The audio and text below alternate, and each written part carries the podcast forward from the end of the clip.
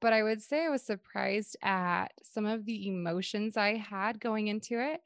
It was very, very reminiscent of the early days in the NICU.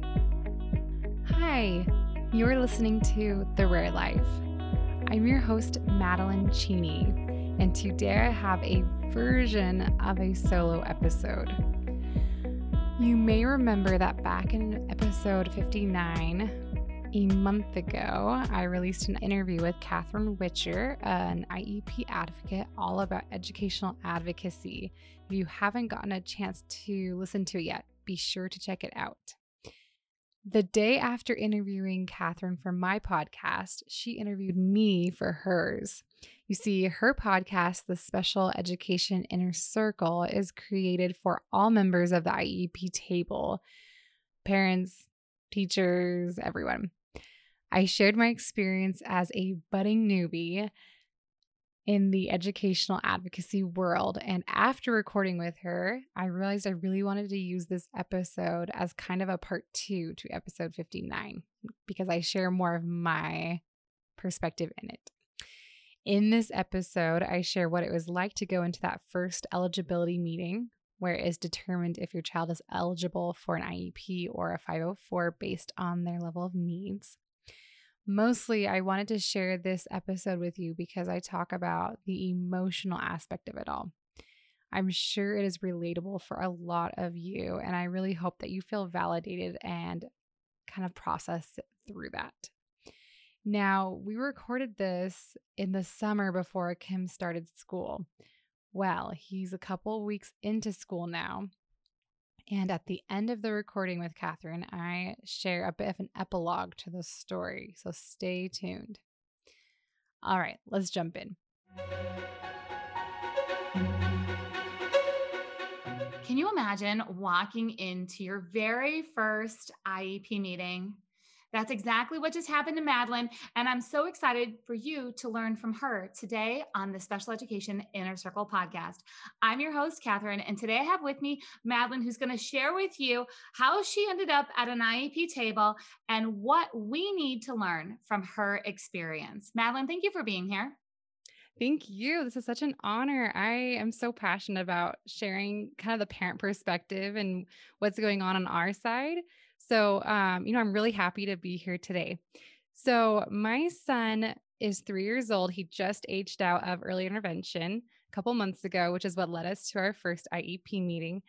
And um, that is because he has a rare genetic syndrome that uh, causes a lot of different medical complexities. And that made our IEP experience kind of confusing and a little complicated. We split it up into two different uh, meetings, and I'll tell you a little bit about him. So, he has a rare form of dwarfism. And so that, you know, causes some developmental delays because he's not able to access everything the way that a typical three year old could. So things like doorknobs and, you know, dresser drawers and sink faucets and, you know, things like that, he has a hard time reaching. So he is delayed in a lot of self help I forgot the exact category. We went through each of the categories. It's a know, lot. Just... It's a lot of categories. It's like yeah. lesson number one. First of all, we don't have to memorize all the categories. It's a lot. Um, mm-hmm. Teachers, just remember, parents are not going to remember all the categories. They're dealing with medically complex issues. This is all new to them. For every parent who has felt like, I don't even know the right terms that I'm supposed to be using, yeah, you're not alone. So, okay, so we've got all these categories and mm-hmm. we've got self care or self help and and these different things that he struggles with and you had services in early intervention and now you're you're moving over this early childhood and they're going through all of these different areas with you. Right right and he he on top of that he also has hypotonia and so you know that kind of muddled it up a little bit too because it was like well is he not able to do these different milestones that typical three year olds can because of just delayed gross motor skills? Like he walked at two and he's still not very stable in that. And so, you know, that's another little piece of the puzzle. Um, he also has hearing loss. He has hearing aids, and we've been working with a therapist from the School for the Deaf to um, help his language along. So, you know, that's another little part of the puzzle. He also has blindness. So it's like, well, can he, and it's not, he's not profoundly blind. And that's even a big question mark. Blindness is a hard thing to gauge and exactly what they can see, which kind of baffles me, but they no one can really tell me what he sees. We just look at his functionality. So that's also a did he see the curb when he tripped over it or you know was that a vision issue was that a hypotonia issue was that a dwarfism issue and you know he also has some medical things that are kind of more life threatening that we keep track with medical specialists and so that doesn't really affect his educational experience but you know those are those are in there too.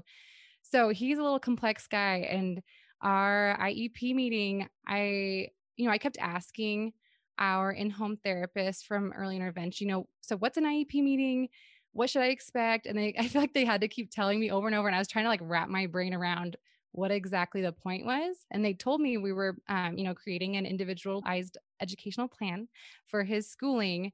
So kind of like the IFSPs that we were doing in home, but in the school setting. But I did not realize that this initial meeting was to see if he even qualified for IEP services. So that was something that I was a little tripped up with the whole time we were going through each category.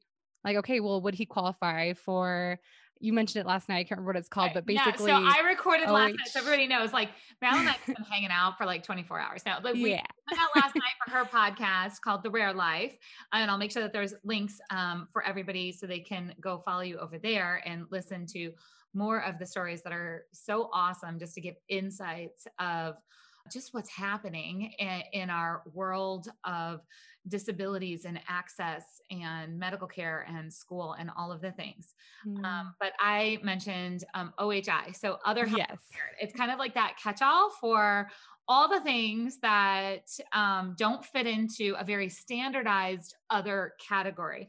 And I love that you brought up that you didn't know about the eligibility meeting. So all my teachers mm. who are listening right now just know like this is very confusing for parents. I have to go over this a lot um, inside of our special ed inner circle, inside the master IEP coach mentorship. We're talking about this a lot. Like there's, it's two different pieces.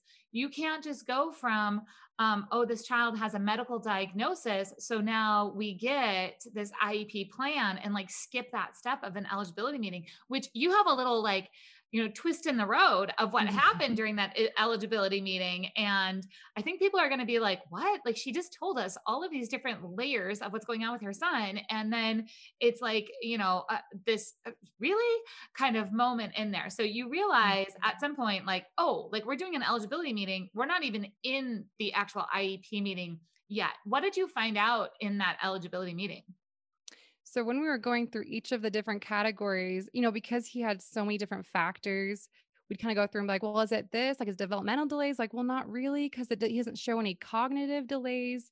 And they kept, you know, bringing up his testing, which I'll bring up right now too with the testing. That was really interesting for me as a parent because he's a very reserved kid just by nature. Like even with these therapists he's seen for years, he takes a while to warm up to them every time they come his grandma. He has to, you know, takes a while to warm up to her every time they come. So I was watching him go through this testing thinking like he knows more than that. He's being shy right now. And so they went through his testing scores, and a few of them I agreed with. I was like, yes, he's very delayed in things like self help. But then there are things like his uh, receptive language. I was like, oh no, that that's much higher. And I know that even from tests that we did with his hearing therapist from the School for the Deaf. And so things like that, that was kind of interesting to see the testing. I didn't feel totally re- represented him. But as we went through the testing scores, um, with that receptive language, they decided that we needed more information and um, did a part two of the meeting. So we stopped the meeting there after going through all these different categories to see what he could qualify with. And we did another uh, language test. And then we re adjourned and you know they were like we just don't know that he qualifies for an iep and so that's when we started talking about a 504 oh wait hold and- on because everybody hear that. Okay did you guys catch that? They were just like um thanks for coming back but no. Like this is this is not going to happen. We're going to talk about a 504 what i think is really important for people to understand let's just fill in the blank this one blank for them because he is three, it's not like he's going into kindergarten. He's going into a preschool type setting or he's receiving mm-hmm. services that are kind of a la carte. There could be a lot of different options depending on where somebody lives, what their state provides, um, what the school system provides in that way. So now that we kind of know the plot twist of we're not even going to like get an IEP, we're going to talk about this 504. Can you jump ahead just a little bit and say, like, what does his placement look like? So, what is he going to be receiving? Is he going to a school on a regular basis at age three? I know we're in summer right now, but is he going mm-hmm. to be going to a school for like a preschool program that is partially, eh, we're going to say neurotypical or typical developing kids and children with disabilities, eh, or is it something else? What, what's the placement? So we are super lucky because he gets to go to the school for the deaf for his preschool program. And here in Utah, at least, they get great funding. And so that's really where we wanted him to go. You know, ever since he was really tiny, language has always been the number one concern we've had developmentally with his hearing loss. And so, um, you know, we had a tour there when he was, I think he was only six months old. And we went, I was like, I want to see the school. I want to see where we're headed, where we're working towards. And so we went there to the school and I was able to see all of the resources they had specifically for kids with hearing loss. And they have things like speech language pathologists and audiologists and play therapists and really low ratio of teacher to student in the classroom and things like that. And i was like you know what? This this feels so right for him. So it was interesting going into the iep meeting where i knew that we would talk about what was best for him whether he would go with the district or with the school for the deaf, or I didn't realize then, but or, you know, just a private preschool. Um, when, you know, really that was, I, that's what I wanted the whole time was for him to go to the school for the deaf. And there, you know, they said, well, you don't really need the 504 for the school for the deaf because they're already taking a lot of these things in considerations. Um, but once he goes into public school at, in kindergarten, which is the plan, he'll be mainstreamed um, for them to make accommodations there. So things like having an FM system, uh, which is a microphone clipped onto the teacher's shirt, and then it goes to, the sound goes directly to Kimball's hearing aid, so he can hear. But he does also have the vision issues and the dwarfism. So even at the school for the deaf, we will talk to his teachers, and they're very used to accommodating for things like this. So we will talk about him being in the front of the classroom so he can see in high contrast items and uh, things to help him reach and access with his smaller size. So he's getting an alternative placement, which I love, especially at age three. He's got all of these layers of things that are happening, and we need to make sure that he's in the supportive environment. And you're not having to teach the team all the things, maybe mm-hmm. some of the mm-hmm. things, because he does have his unique uh, just different pieces that are, that need to be put together for him to have an awesome school day but he's going to have this alternative school that he can go to where the teachers are trained in some areas that he needs. You'll take the lead in some other areas. And from my understanding from our conversation last night, then he's going to have a 504. So basically, it's taking their standard program, and then that 504 is going to define those extra things that he needs within this already specialized environment. Right, right. That's perfect. So let me just ask this. Let me just go like off the books here and talk about this because now I'm curious. Yeah. Um, how many grade levels are there in this school for the deaf? Does it go beyond preschool years? Yes. Yeah. They go all the way through. You can graduate high school there.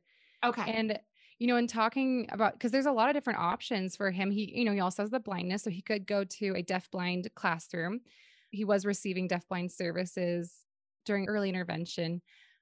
But I've been told that in the deafblind classroom, a lot of those kids also have cognitive disabilities that wouldn't necessarily be the pace that he would need to reach his full potential. So we are putting him in the deaf section, but they have, yeah, they have it, they go through all through high school. And that um, most children, I was told, are encouraged to be mainstreamed in kindergarten unless they have more delays and they want to catch up more, then they will keep them there through kindergarten and then kind of reevaluate each year. But really, their main motive, at least the Utah Schools for the Deaf, it is to mainstream them and help them kind of integrate into the world and not necessarily to keep them there, but those children with Um, also, some other disabilities will sometimes stay there, or if they, you know, they love that um, the atmosphere of being with other kids like them. I uh, love that you are already seeing that there's many options and many avenues. Now, the struggle with that uh, it, for you know our listeners here, they're they're saying like, well, I don't even have those options, and I don't know what to do, and and I don't know how to figure out um, how do I get to a specialized school. So I just want to uh, calm their mind and say it, work, it does work different in every state and what your resources are. So yes, your resources happen to be exactly what you need in the area where you're at. And for other people who are listening who don't have the specialized school option, we would be talking a completely different path. So, again, that's super important because sometimes, like teachers in Utah might not realize that the teachers in Illinois don't have those same kind of um, resources. And then they're giving advice to parents, and you know, there's the Facebook mm. groups and all the pressure and the chat that's happening about, you know, you need to do this or ask them about that. You have to keep in mind that where you're located absolutely does have an impact on what resources are available for that. So, mm. was there anything else that surprised you? So, you were surprised about like there's an eligibility meeting and then there's an IEP meeting, and then you're surprised that there's this 504 versus an IEP. Were there any other surprises that happened during this process for you? Um, I would say, I mean, those covered the surprises of like the actual thing, but I would say I was surprised at some of the emotions I had going into it. It was very, very reminiscent of the early days in the NICU. And I've really been thinking about this as I've been preparing for this interview. Um, you know, when you, I'll take you into kind of like that scenario. When my son went to the NICU, um, and I, after talking to a lot of parents, this is very typical. When your child goes to the NICU, they talk to you and they assume that you have this basis of knowledge, this medical knowledge, mostly when you're in the NICU, and these terms and this jargon that there really is no reason for us to know in the first place. And, you know, there are those few that went to nursing school or something and they do have that medical background. But for the most part, we did not choose this as a profession. This just happened. And, um, you know, I felt very disqualified to be my son's mother. I was like, this is super complex. We didn't know if he'd live. There were these really intense decisions to be made. He even, you know, his diagnosis, so his overall do- diagnosis is very rare, but he also has um, some birth defects that are also really, really rare. And the professionals don't totally know what to do. And so they were asking us for our opinions. And it was very much a, we were along for the ride, not really knowing what the heck was going on. Um, and I have this very stark memory of this time we went to visit my son in the NICU. And we got to do what they call cares. And so every like two hours, I think they would change his diaper, move around the pulse ox, and just do these different things to keep them comfortable. And so, like, okay, well, parents can do cares. Like, that's something you can do to like try to be a parent while we're doing everything for your child right now. So I went to change his diaper, and I'm not a first time mom either. I'll preface that. I have a five year old daughter. I went to change his diaper, and it was a wet diaper. And I was like, well, should I, I went to like the NICU nurse and I was like, should I wipe him if he's just wet? And then she was like, oh, sure. And I was like, that was really weird. I just asked the NICU nurse if I should wipe my son's butt. Like, this is just such a weird reversal of like, I don't feel in charge anymore. I don't really know what's going on. They're telling me these things I don't understand. I'm learning how to ask questions. So I'll bring it back to the IEP meeting or the eligibility meeting where I was like, where's my role in this? I you know i i asserted myself since the nicu i became i felt like the leader of the team with therapists and i was like hey i know what i'm doing i know how to tell them that i'm not comfortable with something and i want other things. But then going into this meeting it felt like the nicu all over again because they were using these terms i didn't understand they were assuming i knew different things they assumed i knew why we were there and i wanted to be mom but i was also like well i don't totally know what's going on right now and kind of relearning to ask questions and use my voice. And it was a quicker learning curve because I've been in that before, but it was it was weird to feel triggered back to those first moments of being like, okay, am I mom or am I just kind of along for the ride?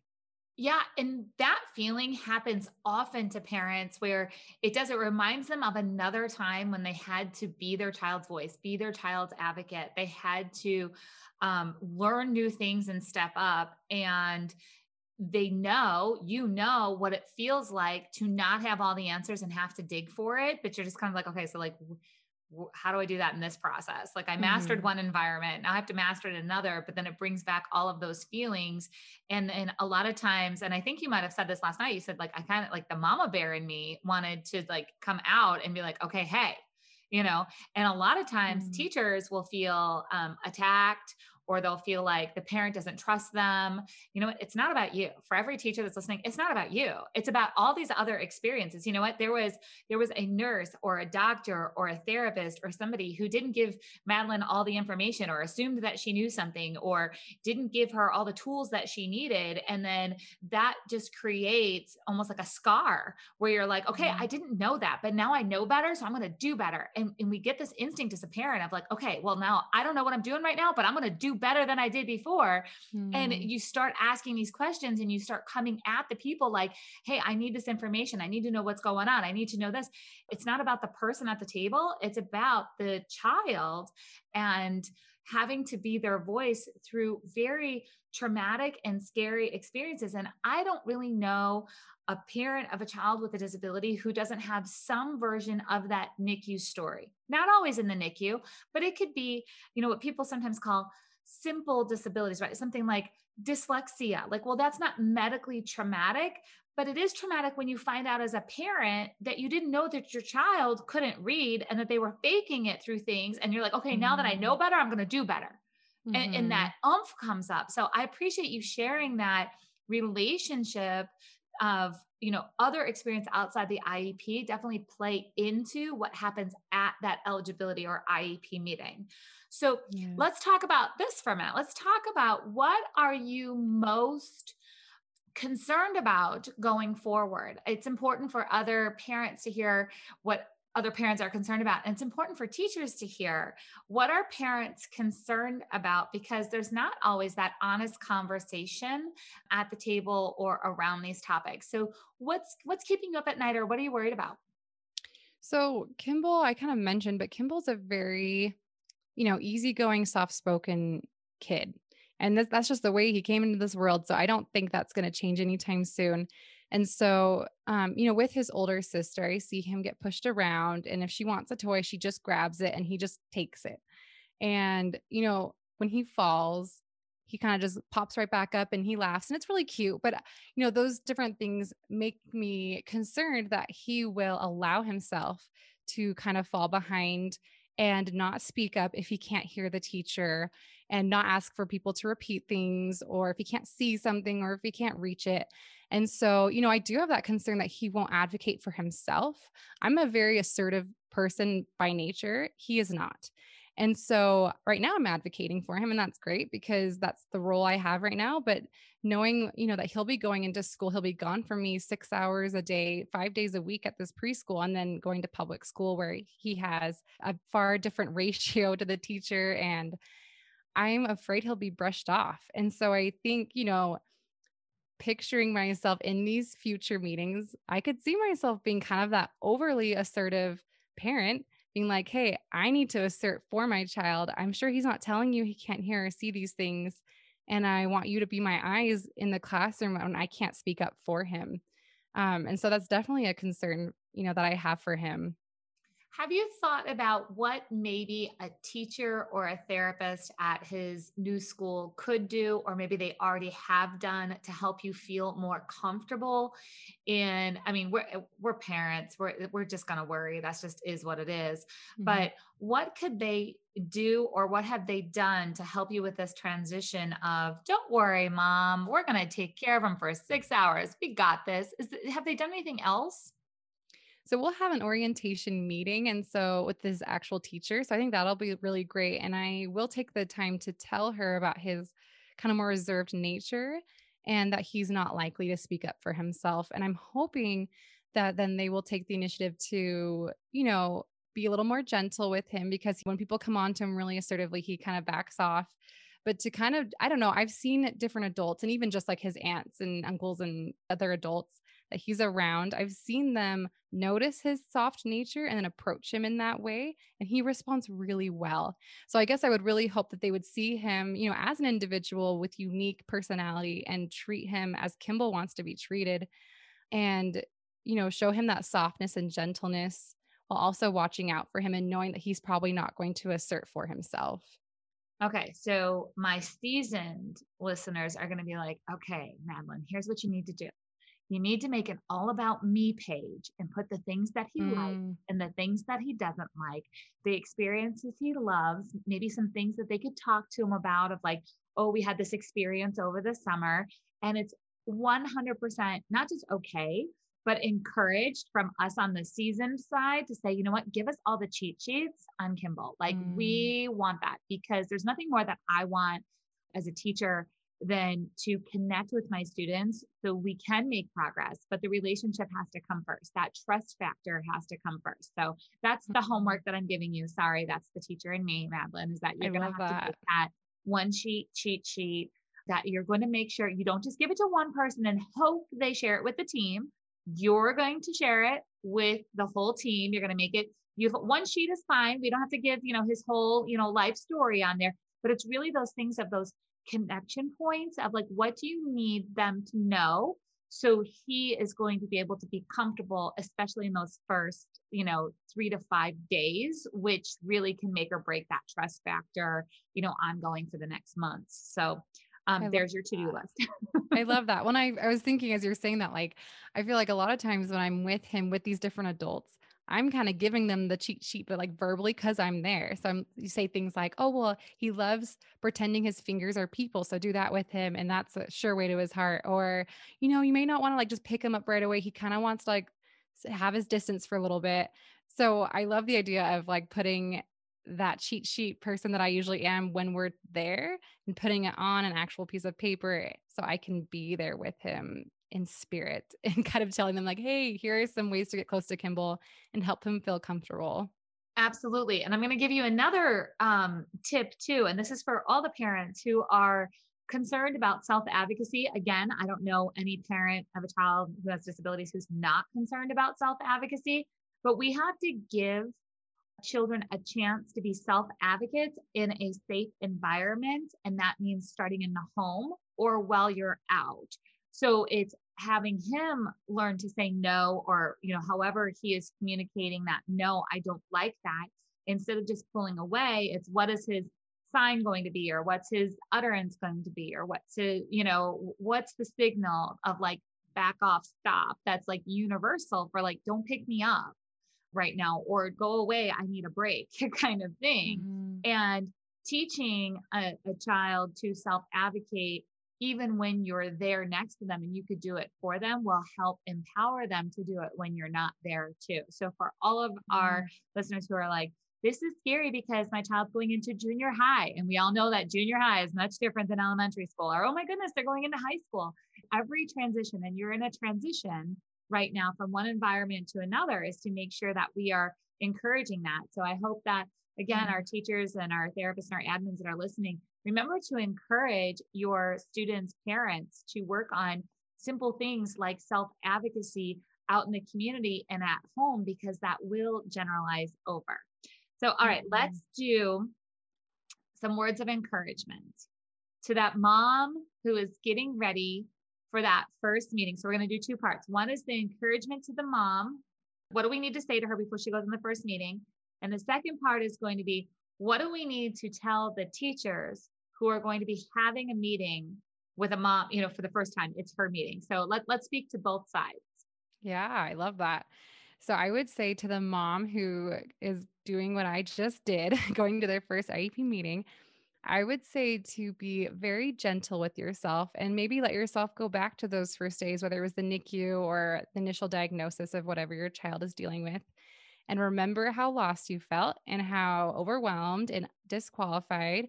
And then to think about, you know, how much growth you've had. You've gotten all the way to this point. You probably feel a lot more confident in that role than you used to. And that that'll be the same case. Like I still feel very unqualified for this, but I know that just like in the NICU, I will learn. I will figure it out. And, you know, at some point I'll be a seasoned mom and I'll be helping other younger moms figure this out. So I think recognizing that you're just at the beginning of this new phase of growth can be great. You know, just have self compassion for yourself. And then I would say, you know, kind of both to the new moms and also to the teachers and everyone who's at an IEP meeting uh, for a parent who's going for the first time. I would speak to the grief that you may be feeling or witnessing. So these parents, I'm sure, are putting on, you know, this brave face, the game face, and you know, they don't want you to see all the emotions, but I can pretty much guarantee that they are feeling these emotions of grief because these kind of meetings and things like this are very triggering to I don't know, like I was I kind of had my my head racing with how did I get here? Like is this really my life? Like, I have to learn all these new words. I have to advocate. Maybe, you know, I'm assertive, but a lot of parents aren't because kids just are born to whoever, you know, all different kinds of personalities. And so, you know, finding yourself in this advocacy setting I think can be triggering to that of this different lifestyle that you didn't envision for yourself.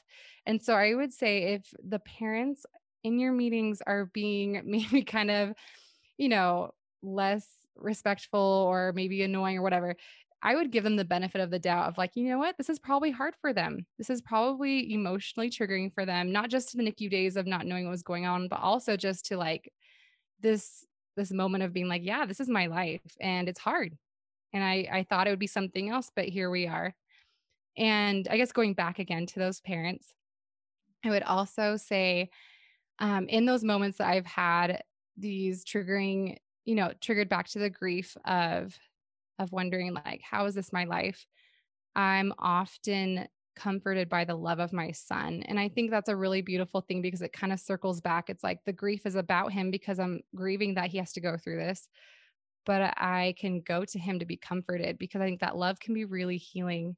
I think allowing that relationship with your child to to console you is really really powerful.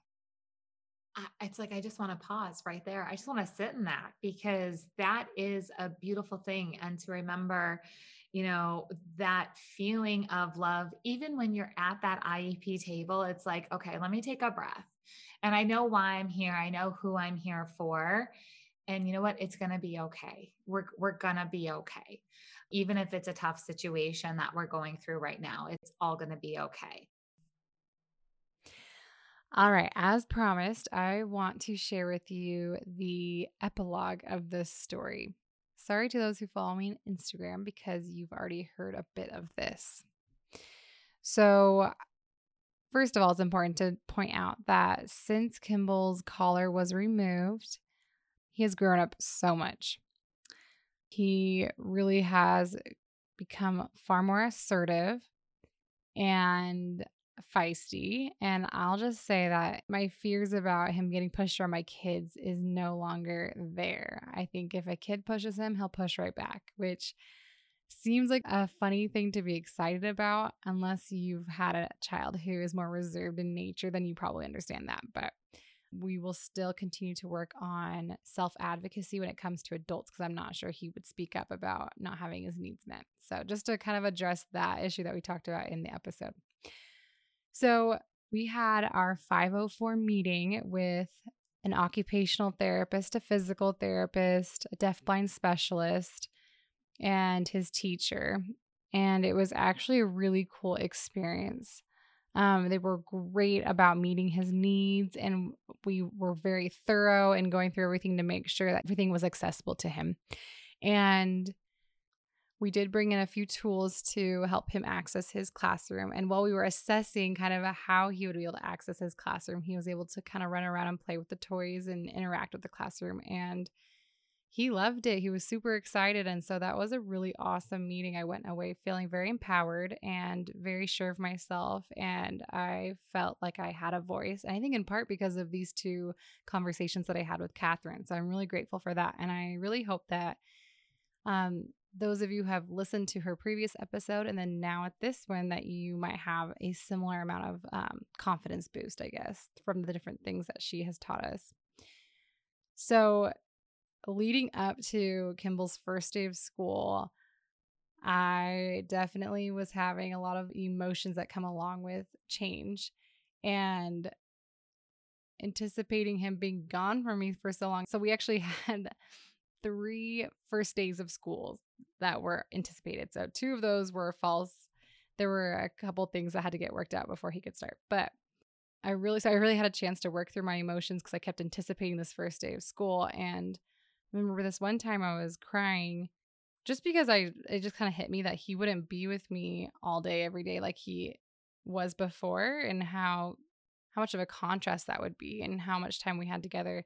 And Wendy took it on herself to draw a picture. She drew adorable little picture of me next to Kimball, you know, with like the arms and legs coming out of the head and everything, and a little circle. She said, We're supposed to be hearts. And she said, This is to, to remind me that he'll always be with me in my heart.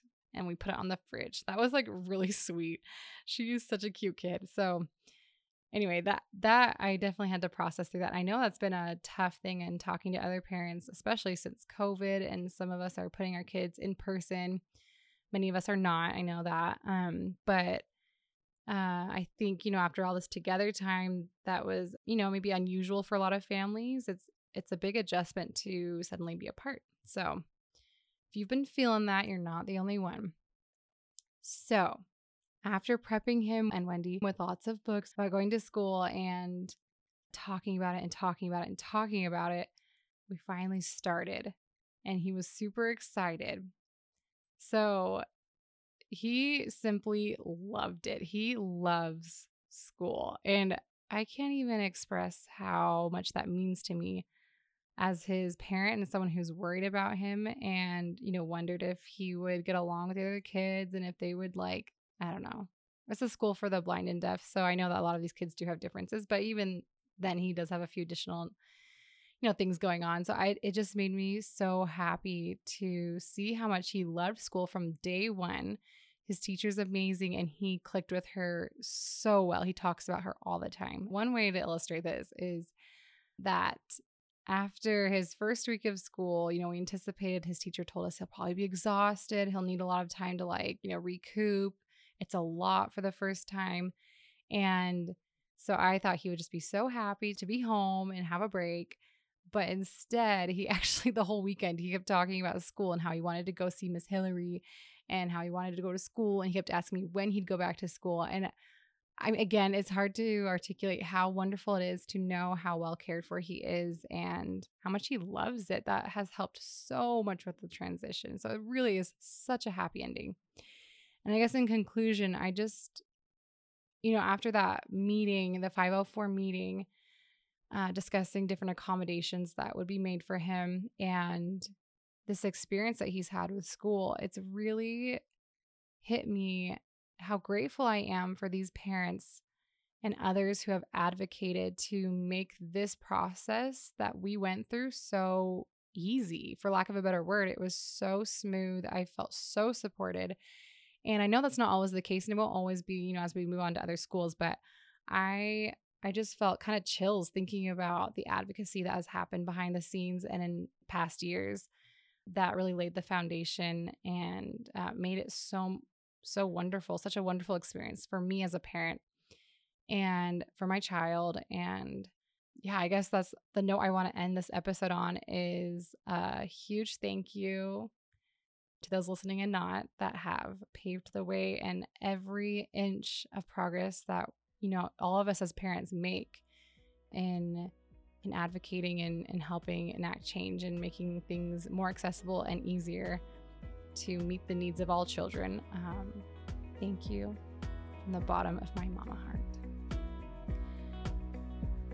Check out the show notes for links to episode 59 with Catherine when I interviewed her and to find her podcast and website and all the social media. You'll also find links to follow me on Instagram, where you can browse through adorable pictures of Kimball and Wendy on their first days of school. I think it's worth the follow just for that. just saying. Join me next week as I chat with mom Vanessa all about the transformation she has had with the arrival of her daughter Ivy, who was born with limb differences. Don't miss it. See you then.